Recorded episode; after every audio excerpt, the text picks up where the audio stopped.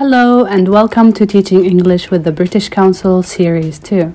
a podcast in which we try and provide solutions to some of the key questions being asked by English teachers around the world. Teaching English with the British Council. We are your hosts. Wayam Hamdan. And Chris Sowton. In each episode, we address one such question and attempt to answer it in two ways. Teaching English with the British Council.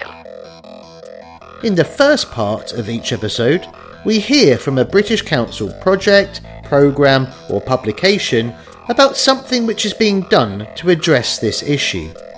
Across the 10 episodes of Series 2, we'll hear from teachers, trainers, and researchers in a wide range of contexts, including Ukraine, Romania, Egypt, and the United Kingdom. Teaching English with the British Council. In the second part, a leading English expert and practitioner will provide practical solutions which you can immediately try out wherever you work.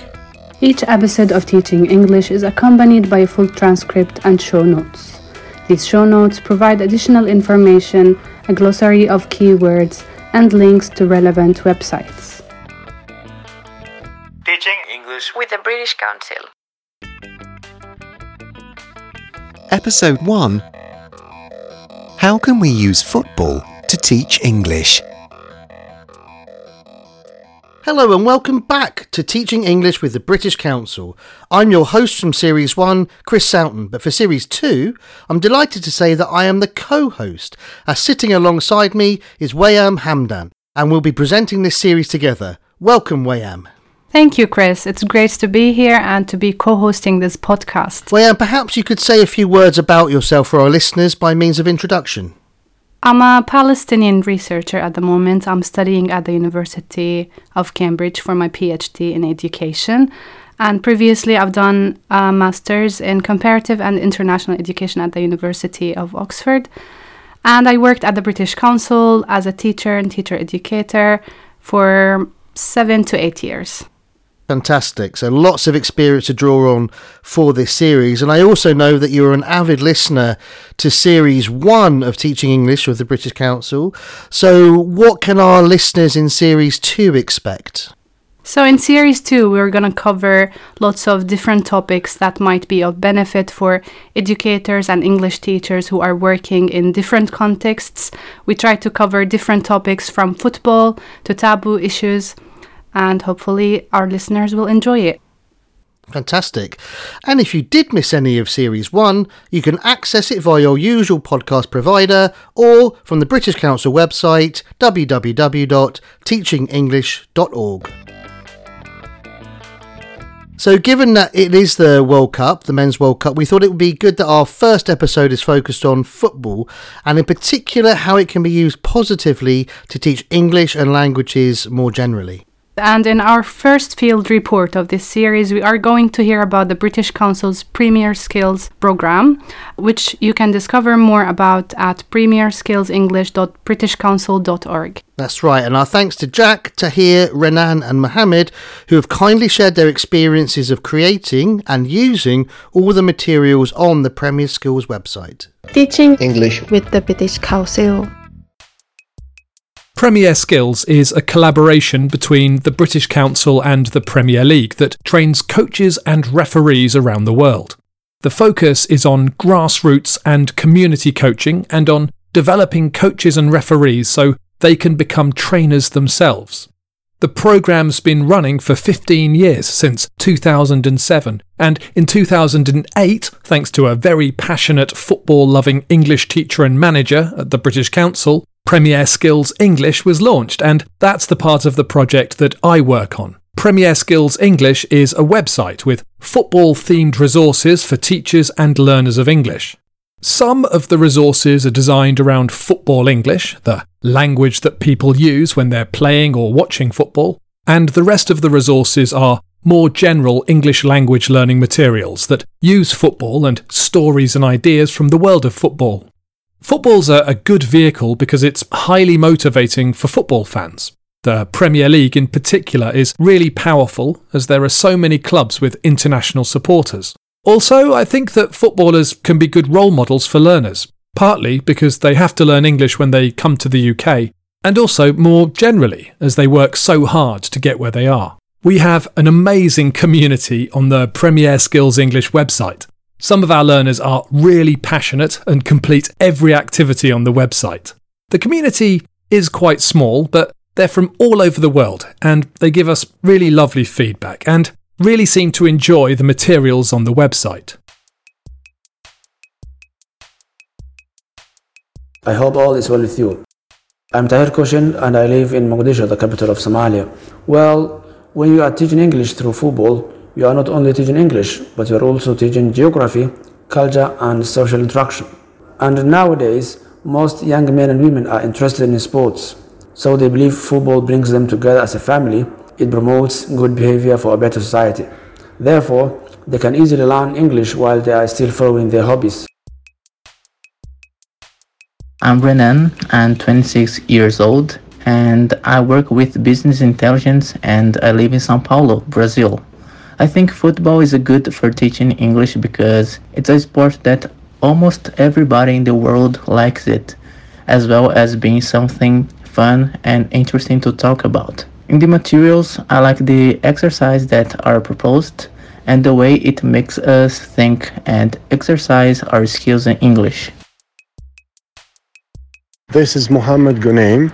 I'm originally from Egypt, but I've been teaching in Turkey for seven and a half years. Well, I do think football is good for teaching English for the kids because, you know, everybody nowadays, they do have a favorite team and favorite players in the Premier League. So whenever this subject pops up in our lessons, they always talk about the likes of Ronaldo, Marcus Rashford, Mo Salah, Harry Kane, and all those famous players. So I do think it's really good and it's important for you to take advantage of this love for the game and you can use it during your lessons if we have the, the football club as well. So it helps a lot to improve the levels in English. So mostly I like to use the vocabulary section like the football phrases section.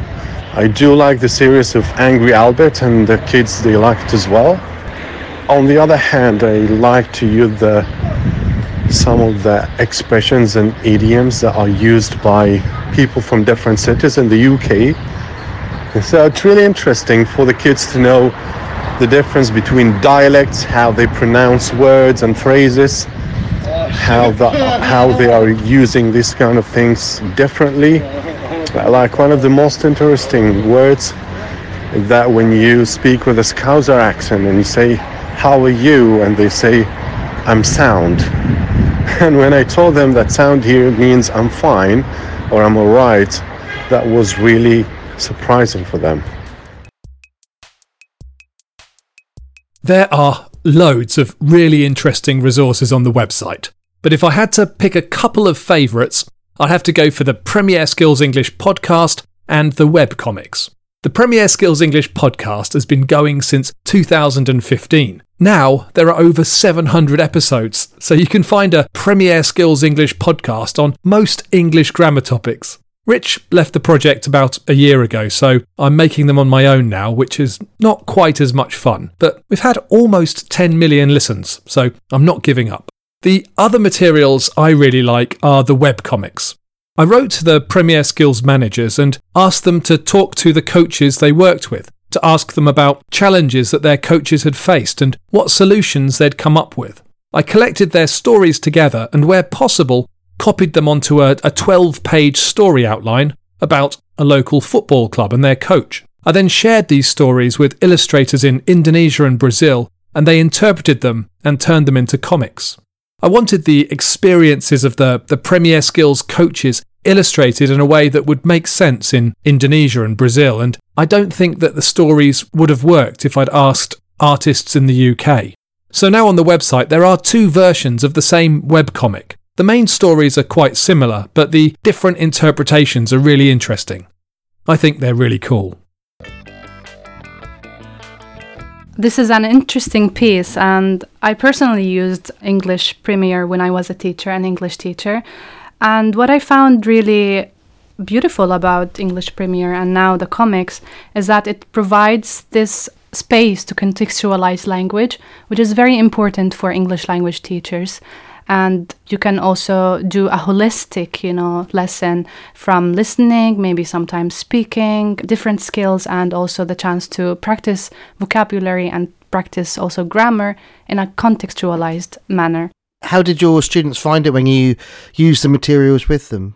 I think they're more attentive because they like the topic. So they don't feel that I'm purely teaching grammar or purely teaching uh, vocabulary. So they feel that this is integrated. And it also gives them this um, chance to compare between cultures. So it provides a comparison element to it, uh, which is very nice for students.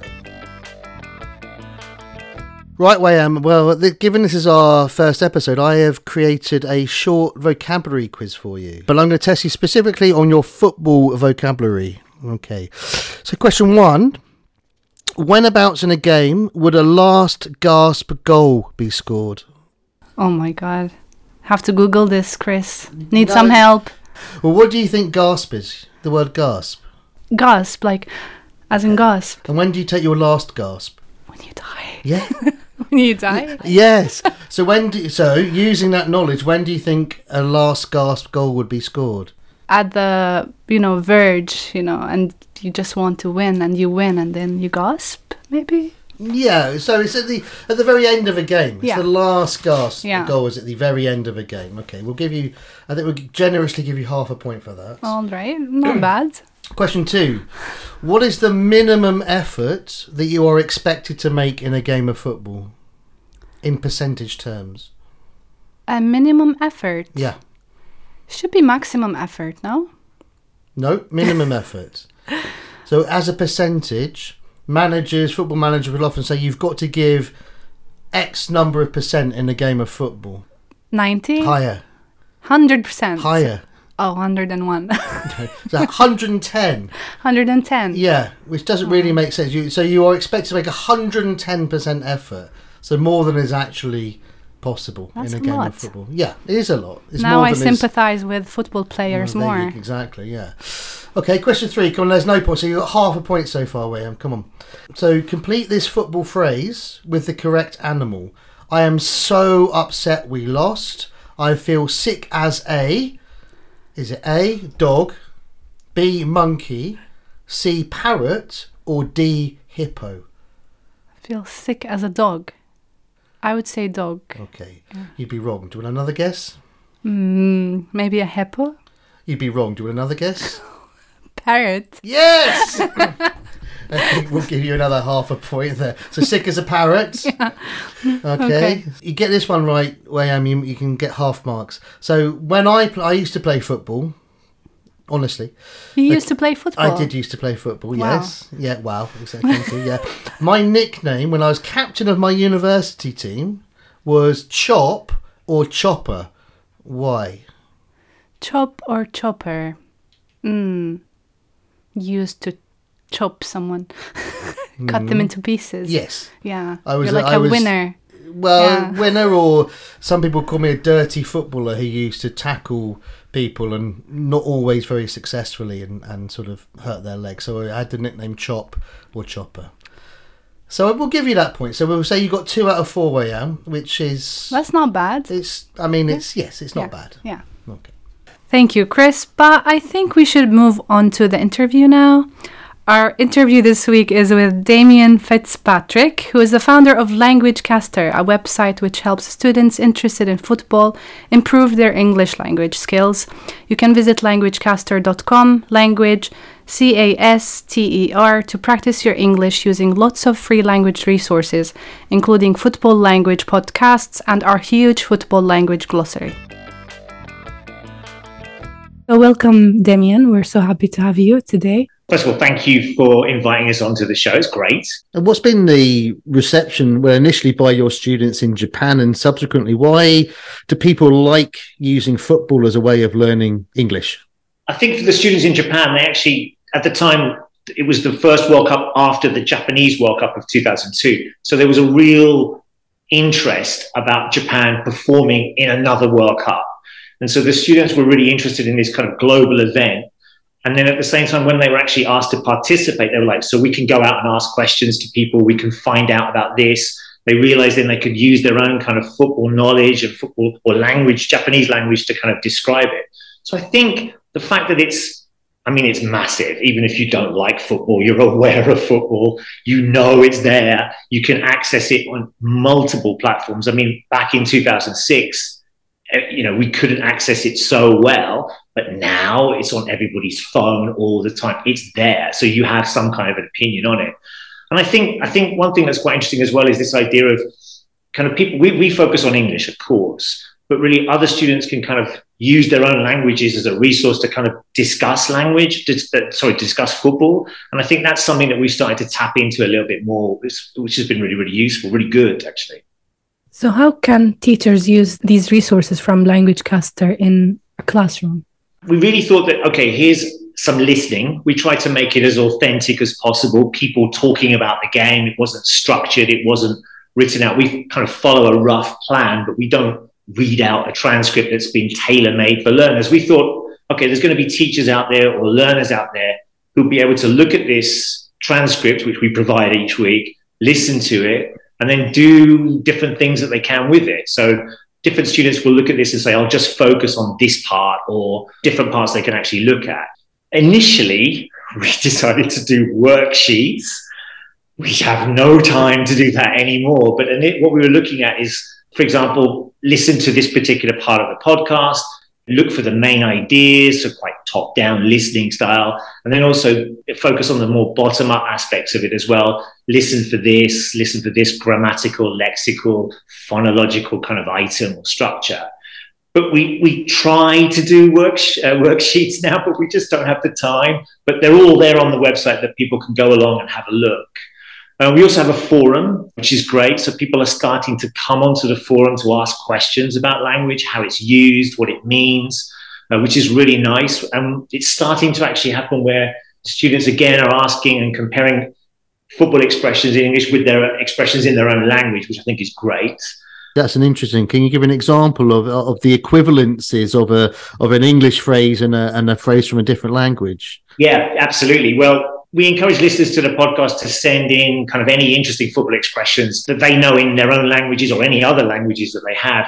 So recently we did a piece on the top corner. The ball went right into the top corner. And so in England, some people use the phrase top bins. And then from there, listeners from different parts of the world have sent in their own kind of expressions. And we had one from a Czech fan who, and I apologize for my poor Czech pronunciation, was Shibenice, which is the gallows, uh, which is quite dark. Uh, while an Italian fan wrote in and said there were two. There was one called the, the Seven, because it looks like a seven. But the other one was, uh, again, apologies for my Italian, sotto l'incrocio, which means below the cross. But I also know in Brazil, they, they call it the place where the owl sleeps. So there's lots of wow. differences. The owl is on a, on a branch at the top of the thing. So there's so many different ways of doing it. And these kind of things I think are really interesting and people kind of respond well to this. And so they'll ask a question, okay, I've seen this phrase in English, what does it mean? And that will then kickstart a conversation where other languages are coming in as well, which I think is great but it is very interesting and, and and it's something else i think you do on the website as well you move more into looking at how football can be used to teach non-english languages as well and how it can be used more from a, a multilingual perspective as well yeah i mean why wouldn't we draw on the linguistic repertoires of us you know the students our listeners the people who are interested so if they've got something to say if they're coming to our site they've got different things to say, whether that be through English or through their own languages as well. Yeah, I think it's it's a great way of doing it. And as I said, when you see someone using one particular language on our site and you see someone else joining in with that discussion, either adding to it or asking more questions about it, it's great. We had one recently where I we had um, people asking us about a Spanish phrase, and my Spanish is okay, but not great. And I didn't really know this particular phrase. So I contacted a Spanish friend of mine. And then we also contacted people at uh, Multilingua FC and they came back with something. And then more people joined in with it, giving more examples. And so just from one particular question, we had lots of different perspectives on it, which I thought was great. It's interesting from a pedagogical perspective as well, that because historically, certainly the world of English language teaching, it's very much seen, you know, you should teach the target language in the target language. But what your the model you've got here, for example, is very much about drawing on those different repertoires, using first language as scaffolding to access the target language. I'm just wondering, do you see that some of your users and people who study elsewhere, there's some some conflict between the way in which they're learning with you guys and how they're learning in their own environments? I think it's really interesting. One of the reasons why we put this thing together as well was that we didn't want to say today we're going to be looking at this particular target language or this particular aspect of language because we thought, well, there's going to be people we were hoping there was going to be so many people listening with various levels, various kind of knowledge of football, various kind of in various contexts, whatever. So we thought, well, look, what we're going to do is we're going to put out there a listening text, a listening uh, piece where people can kind of do with it what they want to do with it. So, for example, here's that we, we want to make it as authentic as possible. So it's two people or sometimes more people who come on. We don't mind if they're using anything, any kind of language at all to describe the, you know, the world of football. And then it's really, can learners take something from this? Now, there's sometimes I think, I wonder, would, would learners like to have that kind of target language focus? But we think, no, they can get that elsewhere. And I think here is, you know, in a more natural, more authentic way, people can kind of work through it in different ways. I think that's really what we wanted to do. So it's not very structured at all. The tension you mentioned between the way they may be receiving instruction is, I think that's a really important, um, important factor. So maybe we would look at it as almost like, well, look, you have this already. Here's another way that you might want to look at it. And then when we talk about things like motivation, which is a massive impact on language learning, if people are interested in football, they may well spend a little bit more time asking, well, what does that phrase mean? How has that construction been put together? What did they say in that last answer to the question, for example? I, I personally think that football has this universal tone, so you can always use it with students with different, like from different contexts. So, what would you say to teachers, maybe head teachers and inspectors, if they say that football is not an appropriate subject for English language classroom? This is a really interesting question. My first thought was, well, what is an appropriate subject? And I think this idea of language and content, sometimes seeing it as being separate when, you know, really language makes content. So they're actually looking at language and you just kind of take this idea of football away and say, here's an, uh, here's an example of how language operates, how you can learn more language, how you can become interested in language by going through football or music or fashion or whatever you think is appropriate for them. We talked about motivation, or I spoke about motivation before. Those who are really into football or they are interested or they are aware of can find out something there as well. So I think that's interesting. I think, as I said, like football, it's not just football, but that thing you know, does language. It uses language to do all different kinds of things. It creates, uh, we have to explain, describe, uh, we get very emotional.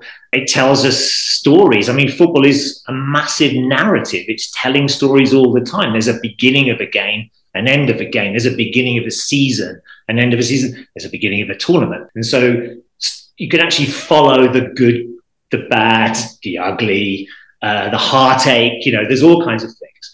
We've also on the site, we've covered lots of other issues connected to football. So social issues like racism in football. I mean, basically every week we were almost covering this from different parts of the world. And that kind of provokes a good discussion about, you know, what do we, why is this happening? What does it look like? How can we stop it? You know, those kind of things have been, you know, it's not just top bins, you know, a game of two hearts and just football there's other things all around it as well, which I think is really important. And I guess uh, potentially the the Qatar World Cup presents further opportunities for talking about some of those difficult issues or taboo issues. Certainly in the UK, there's a big movement against watching a lot of that or even supporting the England team because of the of Qatar's position towards things like women's rights and sexuality and these sorts of things. So it again, it's looking at these as an opportunity to talk about issues which are difficult sometimes to talk about in the classroom, but you almost sort of protected in a way because you're doing it through the medium of football.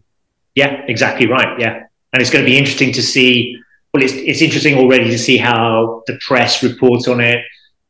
it's it's yeah, it's going to be it's a great opportunity, I think, to discuss all of those issues surrounding the game. Yeah, I think it's going to be great.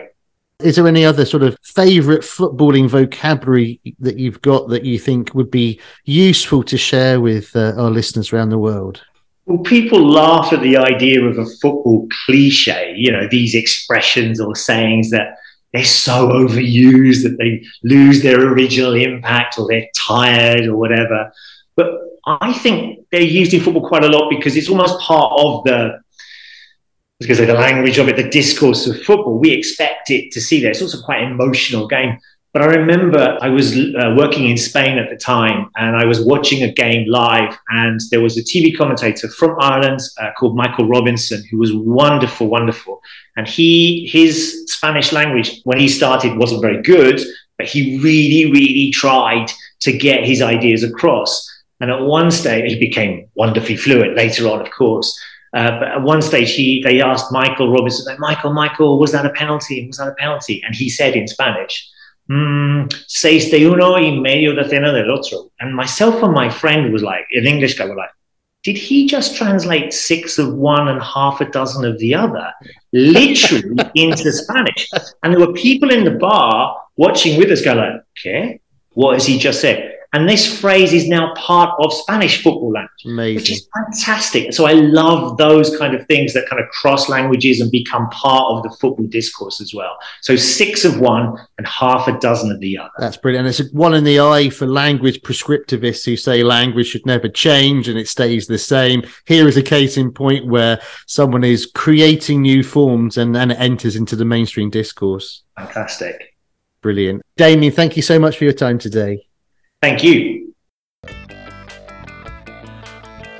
What I like the most is his enthusiasm and passion when he was talking about the topic. And I think we need more educators who are very passionate about the things they teach because I think students observe that energy. And when you're teaching something that you love, with content that you like, I think it, you transfer that for the students. And you meet lots of students who are interested in football. I've seen that in my profession. I think it's very dynamic and motivating, even for young learners. When you ask them, who's your favorite football player, they always jump and tell you in, and give you an answer. So, in his interview, Damien also talked about football vocabulary in other languages. And we're going to listen now to a short extract from Sergio Durand, who is the founder of Multilingua, an app which uh, promotes football and the learning of other languages. We started as an app for phones and tablets, but nowadays we also have courses, we have a whole syllabus written for football professionals. We are working with people from many countries. Using one of your interests, using one of your passions, usually helps you to achieve other things. You know, I mean, I remember I I learned English. I mean, when I was probably in my teenage years through the music of Oasis, for example, right? I mean, I used to love Oasis, and I used all the lyrics and everything to to to learn English, and I learned by myself, to be honest.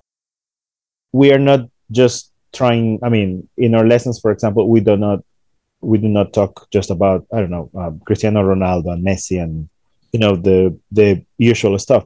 Of course, there are some lessons that are about, but the point is um, we we try to encourage or we try to underline the fact that football can be something that can make people change in our lessons, we also try to tell stories about, for example, blind football, you know, uh, the football that blind people play, or this Homeless World Cup, or all these institutions and associations that are making a change through football as a, as a factor to, to probably change society.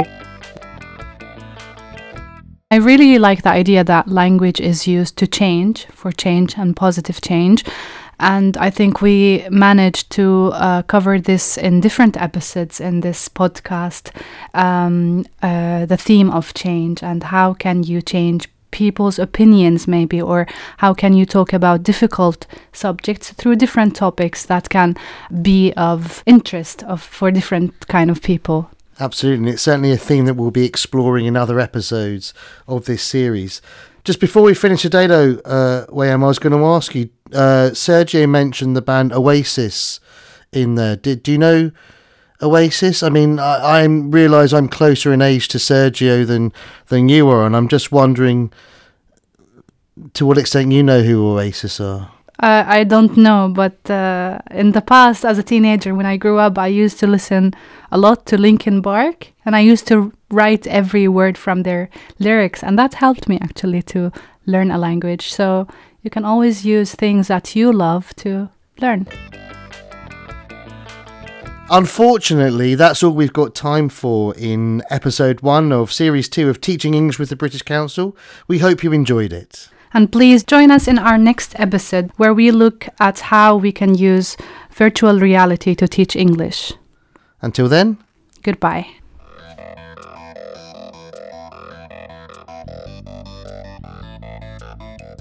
Teaching English with the British Council Series 2 is hosted by Wayam Hamdan and Chris Sowton.